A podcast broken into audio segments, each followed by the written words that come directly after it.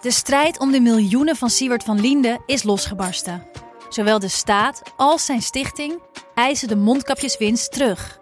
Maar dat die opbrengst in ieder geval niet thuis hoort bij Van Linde, daarover kan toch eigenlijk geen twijfel bestaan. Hoe kon het zo ver komen? Dit is het. We hebben beet. En als Siewert het geld teruggeeft, kunnen wij dit schandaal dan eindelijk loslaten?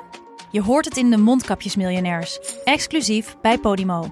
Ga naar podimo.nl/slash mondkapjes. In de podcast Radio Romano met Noortje Veldhuizen Met Marcel van Roosmalen. En met Roelof de Vries. brengen we alle drie elke week een zogenaamde signalering mee. Wat heb jij nou weer bij je? En aan het eind bepalen we wie de winnaar van de week is. Echt een angstcultuur Lege huls die je er bent? Ja, dat gaat eigenlijk altijd onvriendelijk. Luister nu naar Radio Romano bij Podimo. Via podimo.nl slash Radio Romano luister je 30 dagen gratis. Hallo, vanaf de redactie van de Groene Amsterdammer is dit uw wekelijkse podcast. Ik ben Kees van der Bos.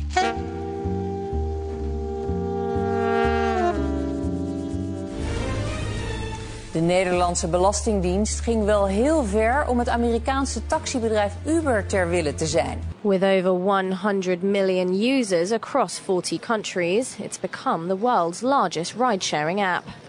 But a trove of leaked confidential files show that Uber used potentially unethical methods to fuel its rapid global expansion. Grâce à une fuite de dizaines de milliers de documents internes à Uber, Le Monde et plusieurs médias internationaux révèlent les coulisses du succès de l'entreprise californienne. Notamment comment elle a pu s'implanter en France grâce à une attitude agressive et un allié de taille au sein du gouvernement pourtant hostile de l'époque, le ministre de l'économie, Emmanuel Macron. With a particular ally found in France's President Emmanuel Macron, causing other French politicians to accuse him of looting the country. Nederlandse topambtenaren lekten vertrouwelijke informatie aan Uber, hielpen fiscale verzoeken van andere landen te vertragen of van tafel te krijgen. Gisteren werd duidelijk hoe het Amerikaanse techbedrijf de Nederlandse politiek bespeelde en welke rol voormalig Eurocommissaris Nelly Kroes daarin speelde. Het was internationaal nieuws deze week. Het Amerikaanse bedrijf Uber heeft het keihard gespeeld. En Ubers pogingen om met Uberpop flink geld te verdienen gingen gepaard met illegale trucs en een uitgekiende lobby, waarbij een glansrol, glansrol is weggelegd voor eh, oud-commissaris, oud-eurocommissaris Nelly Kroes en de Nederlandse Belastingdienst. Dat is allemaal uitgelekt via de zogeheten Uber-files. Een lek van ruim 124.000 documenten, e-mails en verslagen in handen van een internationaal consortium van onderzoeksjournalisten. En twee van die onderzoeksjournalisten zitten hier aan tafel, Romy van der Burg en Linda van der Pol. Welkom in de podcast. Dankjewel. Dankjewel. Nou, dat is wel lekker hè, om zo eh, deel uit te maken van zo'n nieuwsstroom, denk dat ik. was, eh, was geweldig om hier eh, onderdeel van te zijn. Ja. zeker. Vertel eens, verwacht je dat eigenlijk van tevoren? Eh, Of is het toch verrassend hoe het zich dan ontwikkelt? Het is heel verrassend. Je weet dat het over Uber gaat als je de, de database in mag van ICIJ. En dan krijg je 124.000 gelekte e-mails, eh, notules, memo's, documenten in te zien eh, van eh, de hoofdlobby in Europa.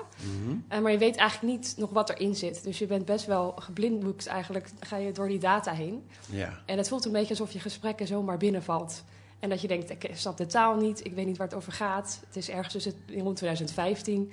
Ehm, dus je bent heel erg aan het zoeken van, waar gaat dit over? Eh, ehm, waar zitten, je gaat ook zoeken op bepaalde termen, zoals bijvoorbeeld Nederland. Of je gaat de grote Ja. politici er doorheen. Ja. Wacht even, want over de aard van het onderzoek gaan we het nog uitgebreid Ja. hebben. Maar eerst, eerst even die, die... Kijk, elk onderzoeksjournalist, ook als je heel lang met een dossier bezig bent... ook als je internationaal met dingen bezig bent... het is altijd spannend. Wat gaat het nieuws doen straks, als je Ja. het brengt? Inder- ja, maar het is wel zoals Romy zegt, inderdaad. Aan het begin dan be- begin je geblinddoekt in zo'n database te zoeken. Ja. Maar eh, gaan, gaandeweg dat onderzoek Ja. kwamen wij er zelf al wel achter hoe explosief dit wereldwijd zou kunnen zijn. Ja. Ja. Ja, dus dan, dan, dat, dan reken je er wel op dat er iets gaat gebeuren als ja, dat uitkomt. ja, meer dan bij andere onderzoeken wel, wat ik. Ja. Ehm, nou, ik wil het uitgebreid met jullie hebben over die, de aard van het onderzoek. Kijk, het nieuws is de hele week, dat hoorden we net ook in de fragmenten, heeft in alle kranten en dergelijke gestaan. Ehm, misschien komen we er ook nog wel even over te spreken, maar waar ik vooral in geïnteresseerd ben, Hoe gaat zoiets? Jullie zitten allebei bij Investico. Ehm, in dit geval is er een lek. Iemand komt met een USB-stick of een envelop met een USB-stick, komt in de brievenbus bij The Guardian. Daar is het allemaal begonnen. Hè? Eh, wanneer hoorden jullie er voor het eerst van?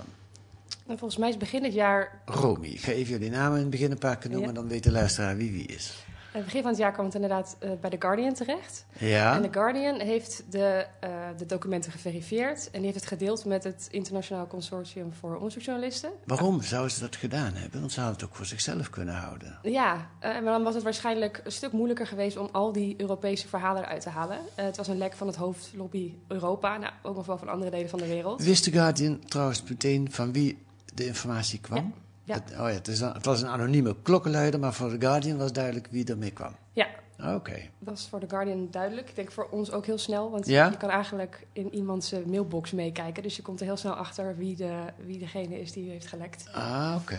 Oké, want dat is een van de verrassende dingen voor mij in elk geval, die er, ik geloof woensdag gebeurde, dat de bron van het lek zich ineens bekend maakte.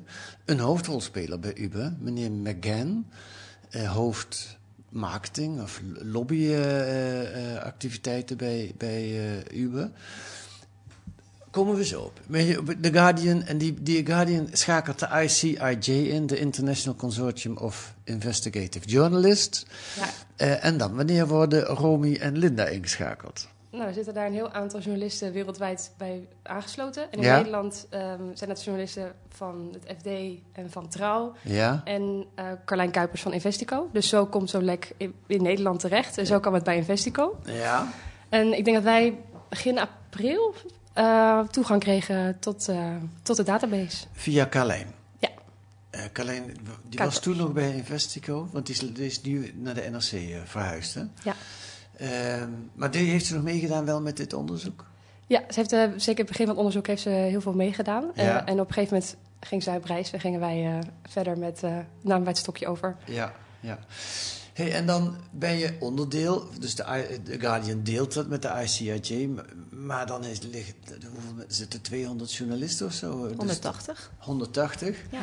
Ehm, hoe- hoe gaat het dan? Hoe wordt het werk verdeeld? Linda? Ehm, nou, in principe, eh, wij, wij organiseren ons op een online platform, heel goed beveiligd, eh, allemaal encrypted en zo, zodat niemand bij onze data komt. Dat Eh, heeft de The Guardian ontwikkeld? Dat, of dat, dat heeft ICIJ ontwikkeld. Oké. Ehm, dus daar komen al die 180 journalisten samen. Het is eigenlijk een soort internetforum, zoals Ja. je dat vroeger had. Ja. Daar wordt informatie gedeeld. Ehm, en zeker in het begin hadden we heel vaak sessies met al die journalisten samen, gewoon, gewoon online. Al die 180? Ja, gewoon videobelsessies. Nou, niet alle, onder de meeste media die stuurden dan eh, één of twee afgevaardigden. Ja. Het waren enorme videocalls. Ja. Ehm, eh, waarin het werk verdeeld werd en, en de lijn van het onderzoek. ehm, waarin natuurlijk ook afspraken gemaakt werden. Want het is wel zaak om vier maanden lang dit allemaal geheim te houden. Terwijl je met 180 journalisten werkt in, wat was het, 30 landen? Ja. Ehm, Wie heeft de leiding? ICIJ. Ja. Eh, maar in hele echte samenspraak met The Guardian hier. En ik Ja. moet zeggen dat The Guardian in bepaalde zin de overhand had... omdat zij, het lek is naar hen toegekomen. Ja. Ja. Ja. ja. Maar ik bedoel, het, moet, het is bijna ook een militaire operatie. Het moet allemaal strak gepland Ja. worden. Ja, maar ICIJ is hier heel erg bekend mee. Die hebben eerdere le- leaks gedaan. eh Panama Leaks, Ba- Bahama Leaks. Ja, Ehm, ja. Dus dat is de structuur. Zij hebben inderdaad heel veel mensen in dienst... en die doen vooral ook heel veel coördineren. Ja. Ja. Ja.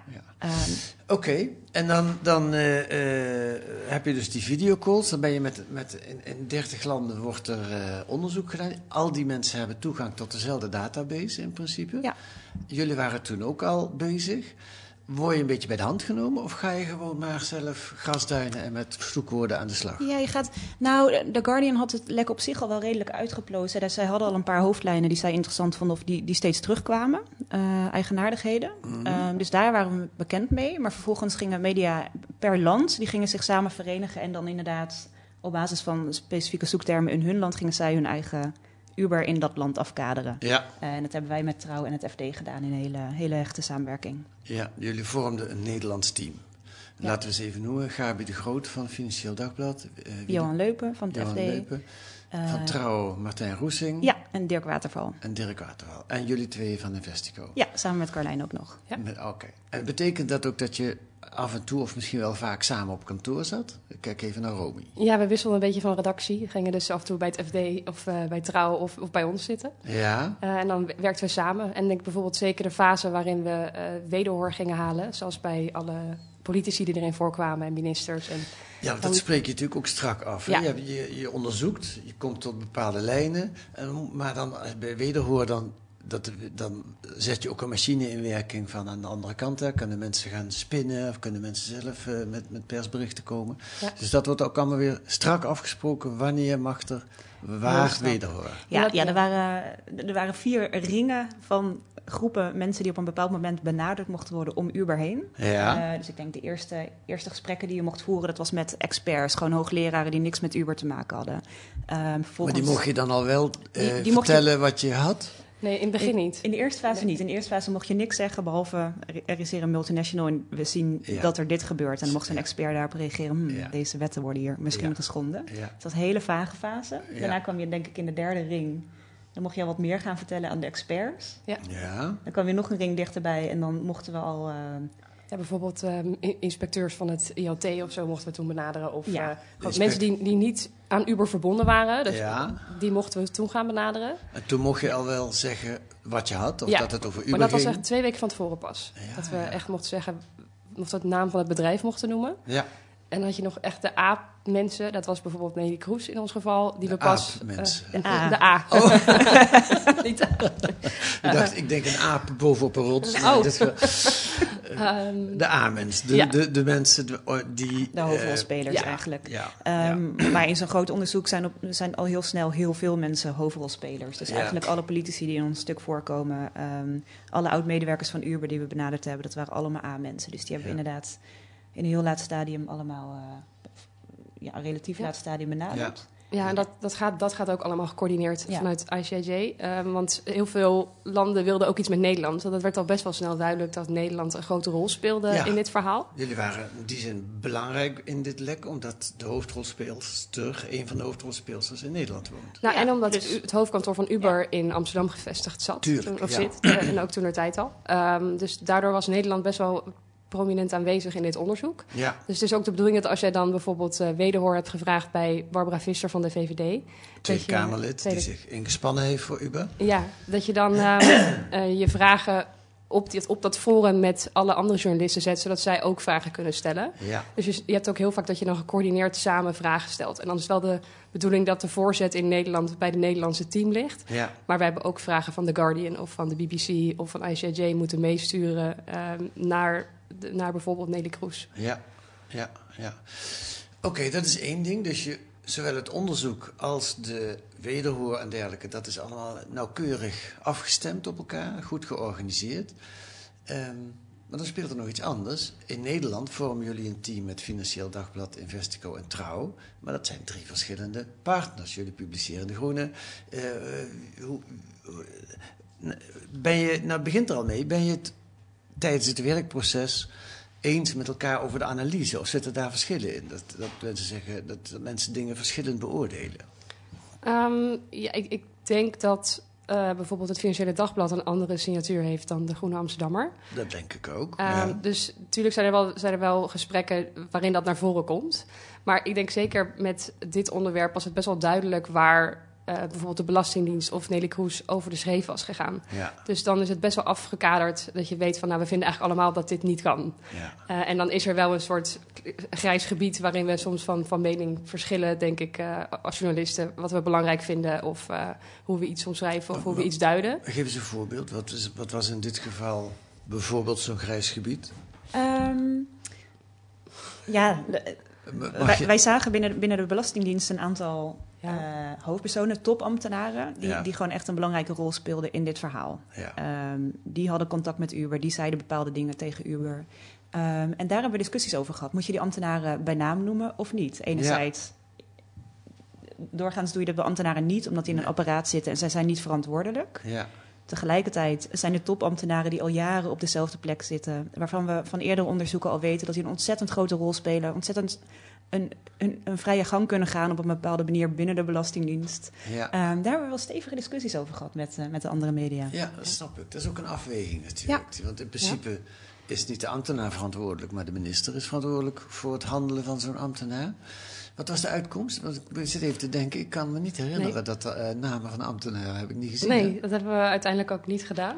Ehm, ik denk dat de overweging voor ons uiteindelijk was dat wij ehm, een vermoeden hadden wie, de, wie degene was die eh, informatie lekte aan Uber. Ja. Maar dat we dat niet helemaal rond konden maken.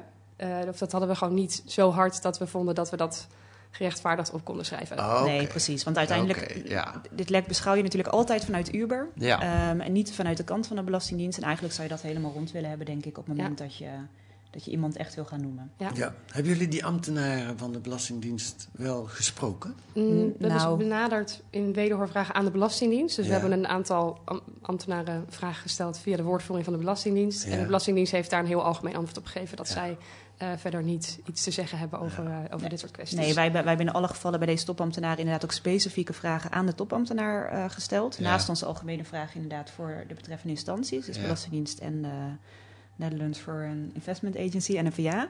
Ja. Ehm, maar in beide gevallen zijn er inderdaad geen vragen doorgestuurd naar die topambtenaren. Dat is Nee. allemaal gewoon eh, Zo het op gereageerd. Ja, zo gaat, Ja, zo gaat dat. Dan, dan springt de afdeling voorlichting Ja, precies. Je kunt het altijd proberen, maar Ja, de ja. kans was al klein. Ja. hey, en jullie wisten... De, de, nou, oh ja, nee, even nog over dan... eh, hoe lang ben je hier aan mee bezig? Je bent in april is een beetje begonnen. April, mei, juni. Het is nu begin juli. Ben je daar drie maanden fulltime mee bezig? Of ben je ook tussendoor met andere dingen bezig geweest? Mm, nou, toen wij toegang kregen, waren wij samen toevallig met een ander onderzoek bezig. Dus in de eerste maand hebben we nog een onderzoek, er- ander onderzoek daarnaast eh, gedaan. Heb je afgerond? Of? Afgerond en daarna fulltime eh, aan dit eh, hieraan gewerkt. En dat was ook wel echt nodig. Dat was, het was veel werk. Ja, leg eens uit. Want ik, ik, ik kan me voorstellen dat, dat mensen die dit lezen of horen denken... ja, god, je, je leest dat in die e-mails en het staat er Mhm. gewoon in. Wat is, waarom moet je daar maanden over doen? Nou ja, het- het- dat wat ik al zei in het begin, het, het voelt een beetje alsof je geblinddoekt door die documenten heen gaat. En je moet helemaal de taal leren kennen. Ehm, we hadden een lijst met eh, namen die we graag door de database wilden halen. Ja. Dus ehm, eh, en- en namen die er vaak in voorkwamen. En dan moet je natuurlijk kijken wie zijn het allemaal en wat was hun functie. En, ehm, dus we hadden inderdaad een inzicht in de mailbox van één lobbyist. Ja. Maar je moest natuurlijk dat ook leggen naast feiten die daadwerkelijk hebben plaatsgevonden. Bijvoorbeeld in de media. Ja. Dus als zij het hebben intern over een inval op het hoofdkantoor in Amsterdam. En we zien dat zij daar bijvoorbeeld de kill switch hebben gebruikt om hun eh, administratie kwijt te maken. Ja. Dan wil je kijken aan de hand van berichtgeving uit die tijd. Zoals bijvoorbeeld in het Parool heeft daar toen veel over geschreven. Eh, hoe laat werd dat stuk, verscheen dat stuk? Welke tijden worden daar genoemd? Ehm, zodat je een, steeds een breder beeld krijgt van wat er nou precies gebeurd is. Ja, dat is gewoon heel veel werk. We hadden een enorme tijdlijn gemaakt met Ja. eh, eh, alle mails. Want, want dat zit er inderdaad voor. Je hebt toegang tot Ja. die database. Je kan Ja. daarin zoeken op namen, op personen. ehm, Maar je weet in het begin op niet wat je, instanties. wat je zoekt natuurlijk. Nee, je weet niet wat je zoekt. Dus je begint inderdaad gewoon met een hele lijst van dingen die je wil natrekken, eh, ehm, samenstellen. Maar vervolgens kom je inderdaad gewoon in een hele ongestructureerde eh, database terecht, waarin je in isolatie allemaal mailberichten ziet over iets. Ja. Je typt Kroes in, je krijgt een gekke mail over Kroes. Ja. Ehm, dus we zijn eerst met de drie Nederlandse media begonnen om al die zoektermen in te typen. En elke keer als we een interessante e-mail vonden of een interessant document, want die staat er ook tussen, dan ehm, ehm, voegden we die toe aan een tijdlijn. Dus we hebben er uiteindelijk een tijdlijn gemaakt met honderden, honderden rijen, waarin we gewoon helemaal gedateerd vanaf. Wij zijn in 2014 begonnen ongeveer in onze, in onze tijdlijn. Tot, tot begin 2016 helemaal precies op een rijtje hadden. Wanneer wat gebeurde met welke politicus. Ja. Ehm, En die tijdlijn deelde je met FD en met. eh, Ja, dat eh, deden we met Trouw. z'n drieën. Ja, Ja, dus dat ja. is één document waar jullie met z'n allen in Ja, werken. ja, en die tijdlijn, daar zijn we al een paar weken mee bezig geweest. En daarna Ja. kwam inderdaad nog de fase waarin we alles wat dan in die tijdlijn stond weer wilden wilde spiegelen aan dingen die we weten vanuit de echte wereld. Om Ja. het ook te verifiëren. Ja. ja, want ik zei wel net, je weet niet wat je zoekt, maar dat weet ik eigenlijk helemaal niet zeker. Werden jullie blind op die eh, e-mails gezet of werd er wel eh, meteen al aangegeven, nou hier zit het interessante... eh, Mm. Nee, redelijk blind. Ja, ja, ik denk ook dat was een van de redenen waarom eh, je journalisten wil in het land zelf. Omdat Ja. je dan, die weten vaak welke ministers er toen eh, zaten in die tijd. Ja. En eh, welke politici een belangrijke rol hadden. Dus we hebben, ehm, ja, op een gegeven moment was bijvoorbeeld Nelly Kroes een naam. En die had dan duizend hits. Nou, dan kon je die allemaal door. Maar ehm, we kwamen gaandeweg ook andere namen van politici tegen. En dan gingen we die ook weer opzoeken opnieuw. Dus Ja. je bent iedere keer Ja. weer, ja, het zijn Ja. uiteindelijk gewoon echt heel veel, heel veel documenten. Ja, precies. En The Guardian had dus inderdaad al wel een, een paar dingen die hen opvielen. Eh, maar ook dat gekonkel met de Belastingdienst, dat, hadden zij er, dat hebben we er gewoon zelf uitgehaald natuurlijk. Dat, Ja. dat was voor hen heel lastig om daar de vinger achter te leggen. Hey, en wie bepaalt de deadline? Op een gegeven moment hebben jullie afgesproken, eh, begin juli gaan we de wijde wereld in met het nieuws. Maar wordt dat een overleg eh, gebeurd of hoe gaat dat? Dit was een hele lange vergadering met iedereen. Ja. Ehm, nou, wij zijn denk ik relatief klein medium, ehm, dus we hebben niet zo heel veel inspraak. We hebben niks gezegd in de hele vergadering. Ja. Ehm, nou, bijvoorbeeld de Washington Post eh, en The Guardian en de BBC, zeg maar de echt grote Le Monde, die hebben allemaal denk ik het meeste, die zeggen dan het meeste wat ze, Ja. wat ze fijn zouden vinden. Ja. Ehm, ja, het moet natuurlijk allemaal, omdat je natuurlijk ook met verschillende tijdzones zit, op een bepaald moment dat Ja. het wel fijn is voor iedereen, voor de aandacht die ervoor komt. Dus Ja. het moet dan voor sommige mensen zes uur s avonds heel onhandig of zes uur s ochtends. Dus die discussie heeft tot mij wel zo'n uur doorgegaan. Ja, ja, ja.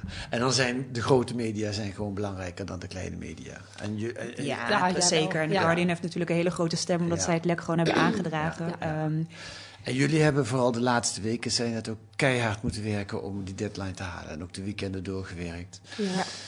ja. Ehm, iets wat ik wel heel interessant vind. Dus op een gegeven moment, wanneer hoorden jullie of hadden jullie van begin af aan een vermoeden van wie die documenten kwamen? Die meneer McGann. Dus die, wist je dan meteen al dat hij erachter zat? Ja, zeker. Ja, dat is heel duidelijk. Je, ziet, je kijkt gewoon over zijn schouder mee in zijn Oh ja, dat zei je net ook. Eh, ja, dus ja. Ja, maar waarom, ehm, ja, waarom heeft die man voor deze strategie gekozen? Dus hij heeft het anoniem gelekt, eh, tenminste zo is het naar buiten gekomen. Dan komt eerst het nieuws naar buiten, op eh, zondag begon het al, maandag, dinsdag.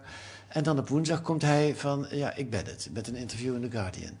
Eh, leg eens uit, dat snap ik niet. Wat is daar, wat is daar de, de gedachte achter? Ja, dat is ook voor ons een beetje gissen, denk ik. Ja. Ehm, voor, voor ons was het heel lang onduidelijk of hij naar buiten zou komen of niet. Ehm, aan, aan het begin leek het erop dat hij dat wel zou doen. En toen was hij weer een tijdje onbereikbaar voor iedereen. Ehm, dus dat, dat ging een beetje op en neer. Ja, moet misschien Ehm, nog even toelichten. Meneer McGann was dus echt een hele belangrijke man bij Uber. Hij heeft al deze dingen, daar gaat over, heeft hij zelf allemaal eh, gedaan. Hij heeft er aan meegedaan. Ja, ja, ja, hij was degene die, eh, die inderdaad steeds dat contact moest leggen in heel Ja. veel verschillende landen met, met toppolitici, eh, topambtenaren. Ehm, hij zat heel hoog. Hij was inderdaad een hele algemene term, eh, Ja. hoofdcommunicatie EMEA of zo. Ja. Maar hij was gewoon de toplobbyist van Uber in, Ja. in onder andere Europa. Ja. En hoe praat hij het, want hij heeft dan een interview gegeven aan The Guardian. Hoe praat hij het goed dat hij eerst, eh, dat hij nu ja, eh, de verontwaardigde klokkenluider speelt, zou ik maar zeggen, en het allemaal naar buiten brengt, maar het eerst allemaal zelf gedaan heeft? Hij zegt dat hij eh, iets goed heeft te maken. Dat is zijn, dat, ja, hij noemt het altruïstisch, zijn, zijn motieven. Ehm, eh, ja. Ik, ik zie een glimlach eh, Ja, wat woord. natuurlijk een beetje lastig is. Kijk, hij speelt, hij speelt een hele grote rol in, in, zelf ook in al deze documenten. En hij komt er zelf ook helemaal niet zo heel goed uit. Nee. Ehm, dus wat dat betreft, ja, het is niet alsof, alsof, alsof hiermee eh, zijn rol verdwijnt of, of niet meer aanwezig is. Nee. Ehm, nee, zijn eigen rol wordt ook, de smerigheid daarvan wordt eigenlijk gewoon goed duidelijk. Ja, maar hij vindt dat die mensen een leugen heeft verkocht met het hele concept Uber. Eh, en dat er beloofd zou zijn dat het een, de markt zou verbeteren en ook voor de chauffeurs. Eh, Ja. En dat dat niet waar is, vindt hij dat hij daar een grote rol in heeft gespeeld. Eh, en dat hij daar wat goed te maken heeft. En dat dit, dit de reden is waarom hij de Uber-files heeft Ja. gelekt. En jullie weten ook niet zeker of hij daarin helemaal de waarheid spreekt of niet. En eigenlijk is dat misschien ook helemaal niet zo belangrijk voor het nieuws zelf. Nee, ik nee, denk ik eigenlijk niet. Ik denk dat, we kunnen best wel ervan uitgaan dat hij een bepaalde wrok koestert richting het bedrijf. En eh, volgens mij ook richting de oud-CEO eh, Travis Kalanick. Ja. Eh, maar juist omdat je... Dat, ik denk dat het best wel los staat van het nieuws zelf. Ik Ja. denk dat hij, eh, juist omdat hij er ook niet zelf zo goed uitkomt... en we heel veel dingen hebben kunnen verifiëren die erin staan... ehm, zijn zijn motieven denk ik niet leidend Nee. in... eh, nou, denk ik eigenlijk niet. Nee, maar ik weet bij heel veel onderzoek, bij altijd is eigenlijk de motieven van de bron kunnen ontzettend laag zijn, of wrok of jaloezie, of er kan een slecht huwelijk achter zitten, maakt allemaal niet uit. Uiteindelijk voor de journalist telt de informatie, Ja. Ja. denk ik. Ja, precies. Nou ja, je moet natuurlijk wel geverifieerd hebben dat die persoon niet zijn rol helemaal wit was door bijvoorbeeld die e-mails weg te Ja, laten of zo. Maar dat, ja. die rol die ligt bij The Guardian. En Ja. eh, zij, zij hebben dit heel goed gemonitord. Zij hebben heel goed die data geverifieerd. Ja. Ehm, Dat hebben ze, dat ze, de, hoe hebben ze dat eigenlijk gedaan, weet je dat? ehm, We hebben heel veel met hem gesproken. Ja. Volgens mij had The Guardian één iemand die zich praktisch alleen bezig hield met, eh, met de bron. Ja. Ehm, zij zijn gewoon precies die data gaan verifiëren. En wij, wij zien in, de, in die data zelf ook dat Ja. McGann er niet goed uitkomt. En Ja. wij, wij zien hem rare deals sluiten, rare dingen doen. Ja. Ehm, er lijkt niks te missen in die zin. En wat ook kan, dat is dat de bron heel anders denkt over de informatie dan de journalisten uiteindelijk. En dat is in dit geval ook zo, want hij vindt eigenlijk dat gezeur van jullie over Nelly Kroes, die als eurocommissaris, eh, dat vindt hij met niks, hè? Nee. Vertel. Ehm, nou ja, wij hebben natuurlijk eh, laten zien dat Nelly Kroes eh lobbyt voor Uber informeel in het geheim. Ehm, terwijl de Europese Commissie heel duidelijk tegen haar zegt dat zij geen functie mag aannemen bij, bij Uber. Ja. Omdat het te ver, veel raakte naar vorige eh, functie als Eurocommissaris Digitale Agenda. Ja. Ehm, en dat is heel interessant inderdaad. McKendy heeft daarop gereageerd. Ehm, en hij vindt dat Kroes helemaal geen regels geschonden heeft. En dat dit gewoon moet kunnen. Ehm, Ja, je ziet ook in de mails heel erg dat ze, dat ze elkaar heel goed liggen. Ja. Ik denk dat, zij, dat hij eh, ja, niet heel erg leuk vindt dat hij haar hiermee onder de bus, voor de bus gooit. Onder Ja. de bus gooit. Ja. ja, dus ik ja, denk dat, dat, eh, dat hij dat... Mhm. Ik weet niet of je dit ook had voorzien, dat dit een probleem zou worden. Of dat dit iets is waar wij mee naar buiten zouden willen komen. Nee. Ik inschatten. nee, niet per se. Want hij is natuurlijk ook met zijn eigen verhaal naar The Guardian gestapt. En Ja. zijn, zijn speerpunten waren... ehm, Ja, wat waren zijn speerpunten? nou, ehm, Uber die mobiliseert op een gegeven moment zijn chauffeurs tegenover andere taxichauffeurs. Uber die, die, die speelt een soort geweldsnarratief uit. Ja. Dus die willen laten zien dat Uber eigenlijk het, het, het arme vogeltje is dat steeds wordt aangevallen door de, de gevestigde taxiorde. Ja, de dat gevestigde- is Ubers ja, verhaal. dat zijn de boosdoeners en die willen niet dat die markt opengebroken Nee, wordt. nee Ja. precies. Dus zij zetten hun weliswaar freelancende eh, chauffeurs... die zetten zij eigenlijk in als een soort van voorhoede... die Ja. geweld moet opklappen. Dat is echt een narratief dat zij spelen. En die vangen ook echt geweld Die vangen op. echt geweld op. Ehm, en McKendy zet ook heel erg in op de kill switch. De Ehm, killswitch, dat woord viel net ook al. Wat is dat ja. ook weer? De, de kill switch, wat wij zien ehm, wereldwijd, blijkt nu is dat Uber op het moment dat inspecteurs of politie ergens een kantoor binnenvallen om informatie op te halen, en dat gebeurt veel, ehm, dat het hele, het hele IT-systeem van Uber platgelegd wordt, zodat Ja. inspecteurs niet meer bij de data kunnen. Ja. Ehm, Dus hier heb je het echt over actieve tegenwerking van de actieve autoriteiten. tegenwerking van de autoriteiten terwijl de autoriteiten al binnenstaan. En dat Ja. laatste dat is essentieel, want op dat moment wordt zoiets eh, strafbaar. Ah, dat is gewoon ja. obstructie. Ja.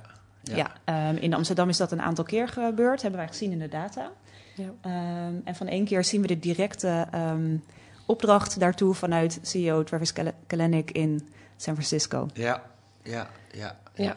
En ik, ja, en ik denk inderdaad dat Mark McGann dat ook dat geweldsmonopolie of gewoon dat geweldsnarratief wat hij ehm, eh, wat dat een van de belangrijkste redenen was, omdat hij vindt dat daarmee chauffeurs in gevaar zijn gebracht. Dat hij Ja. zich daar dat dat zijn eh, ja, ik denk dat dat zijn belangrijkste punten waren uit Ja. de data en dat misschien het hele verhaal met de Nederlandse Belastingdienst of Nelly Kroes helemaal niet iets is waarvan hij dacht dat gaat een verhaal worden. Ja. Nee, precies. Hij zet veel meer in op die, mode- die grote modus operandi van Uber. En dat is zichzelf heel groot uitrollen op plekken. Ja.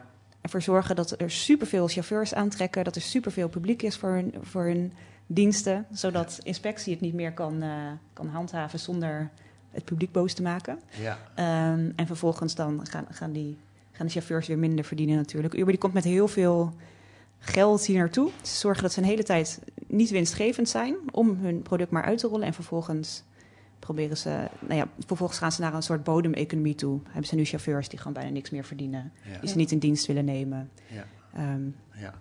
ja, daarover ging het ook al eerder in deze eh, podcast. Maar ehm, hoe, ja, het is, het is weer een verhaal van zo'n techbedrijf wat quasi sympathiek begint. De auto delen is toch al beter dan alleen in je auto zitten. En wat uitgroeit tot een, eh, een gigant, een groot bedrijf. En wat allerlei smerige politieke en, en lobbyactiviteiten uitspookt. In elk geval is er veel, eh heeft Nederlands pers ook overschreven, is er veel geweld gebruikt vanuit de taxichauffeurs tegen die Ja. eh, nieuwe concurrenten. Hey, en, de, en, en, en wat betreft Uber, dus dit gaat allemaal over Uber Pop, zo heette dat toen. Die, die, die app die Mhm. is uiteindelijk niet doorgegaan. Uber is wel doorgegaan, maar in een aangepaste vorm. Dus de, de, ik mag nu niet meer gewoon met mijn eigen auto eh, eh, jullie meenemen en dan met een Uber-app, maar dat moet, ik moet allemaal een diploma hebben. En het, van tevoren, dus er zijn wat grenzen opgeworpen. Ehm, en de is ook wel goed om te vermelden, de laatste stand van zaken in principe is dat Uber door de rechter gedwongen is om de chauffeurs in dienst te nemen. Of dat ook gebeurt, dat is een tweede. Dat is helemaal niet zo, geloof ik, op dit moment. Weet Mhm. u daar iets van of niet? Nou, Romy Ja. zeker. Zij is naar, een, eh, naar het gerechtshof geweest recent. Oké, Ja. vertel. Ehm, vorig jaar september, september 2021, ehm, heeft de rechter besloten dat Uber inderdaad alle 4000 chauffeurs die ze in Nederland hebben rijden in dienst moeten nemen. Ja. En dat ze zich moeten houden aan de taxi-CAO. Ja, Ehm, maar Uber is die, eh, die uitspraak niet gaan naleven, terwijl die uitspraak direct van kracht zou gaan. Ja. Ehm, zelfs al loopt er nog steeds een hoger beroep, zouden ze eigenlijk vanaf het moment van die uitspraak hadden ze eh, chauffeurs in dienst moeten nemen. ja. Nou, dat hebben ze eigenlijk gewoon niet gedaan. Ehm, en toen heeft, het is nu nou, meer dan een half jaar later, heeft de FNV heeft, ehm, heeft, heeft bij de rechter gevraagd of ze per dag dat Uber zich niet aan de wet houdt, 100.000 euro eh, aan dwangsom zouden moeten opgelegd moeten krijgen. ja. Ehm, en een van die eh, zittingen, daar ben ik naartoe geweest in het gerechtshof laatst in juni. Eh, en daar kwamen dus inderdaad Uber en de FNV zaten daar tegenover elkaar. En Uber nam, heeft een eigen soort st- stichting zelfstandige eh, taxichauffeurs. Ehm, Een soort dat- eigen vakbond. een soort eigen vakbond. Eh, dat is dus een, eh, een, soort, ja... Het is, een, het is een manier voor Uber om te laten zien dat heel veel chauffeurs zelf ook zelfstandig willen blijven. En zij financieren die stichting zelfstandige chauffeurs. Ja. Die helpen ze bijvoorbeeld met notariskosten en dat soort dingen. Dat werd laatst onthuld door het eh, NRC. Ehm, ze halen er heel veel bij. Zo van de, er zijn heel veel chauffeurs die zelfstandig willen blijven. En we kunnen niet nu al, al die mensen in dienst nemen, want dan moet ons hele eh, bedrijfsmodel veranderen. En dat willen we niet doen. Eh, en deze uitspraak wacht dus nog steeds. We zijn nog steeds aan het wachten op Uber die, eh, die zich gaat houden aan een uitspraak van de rechter. ja. En ik denk dat dat ook wel een mooie brug is naar, als je kijkt, dit is data uit van 2013 tot 2017, de Uber-files. Ja. Ehm, en als je je dan afvraagt van, maar is Uber niet een... Heeft, hebben ze zichzelf niet verbeterd? ja. Vind ik dit een heel mooi voorbeeld om te laten zien dat ze nog steeds denken... de wetten wijken maar voor ons. Ja. En ehm, dan, dan eh, leven we gewoon een uitspraak van de rechter niet na. En dan gaan we gewoon door. De strijd gaat door op alle mogelijke fronten en alle mogelijke manieren. Maar goed, eh, eh, dank voor dit eh, inkijkje. En voor de mensen die, die, die denken, we hebben te weinig gehad over wat er nou precies allemaal onthuld is. eh, lees dat in eh, De Groene of in Trouw of in het Financieel Dagblad of waar dan ook. Maar het gaat over een eh, lobbygedrag van een inmiddels grote multinational, kan je wel zeggen. Romy van den Burg en Linda van der Pol, dankjewel voor dit gesprek. Dankjewel. Dankjewel. Is het nu klaar voor jullie trouwens? Of hebben jullie nog een- deze week nog een drukke week gehad? Is dit het laatste zo'n beetje wat je, wat je ermee doet? Of weet je niet? Met, met Uber aan zich waarschijnlijk wel. Uber als bedrijf. Maar, Ja. maar ik denk dat, er- dat er genoeg haakjes uit dit onderzoek komen waar wij mee verder kunnen inderdaad. Ja. Eh, rol van autoriteiten, eh, lobbyspel. Oké. Ja. We gaan het zien. Dankjewel. Dankjewel.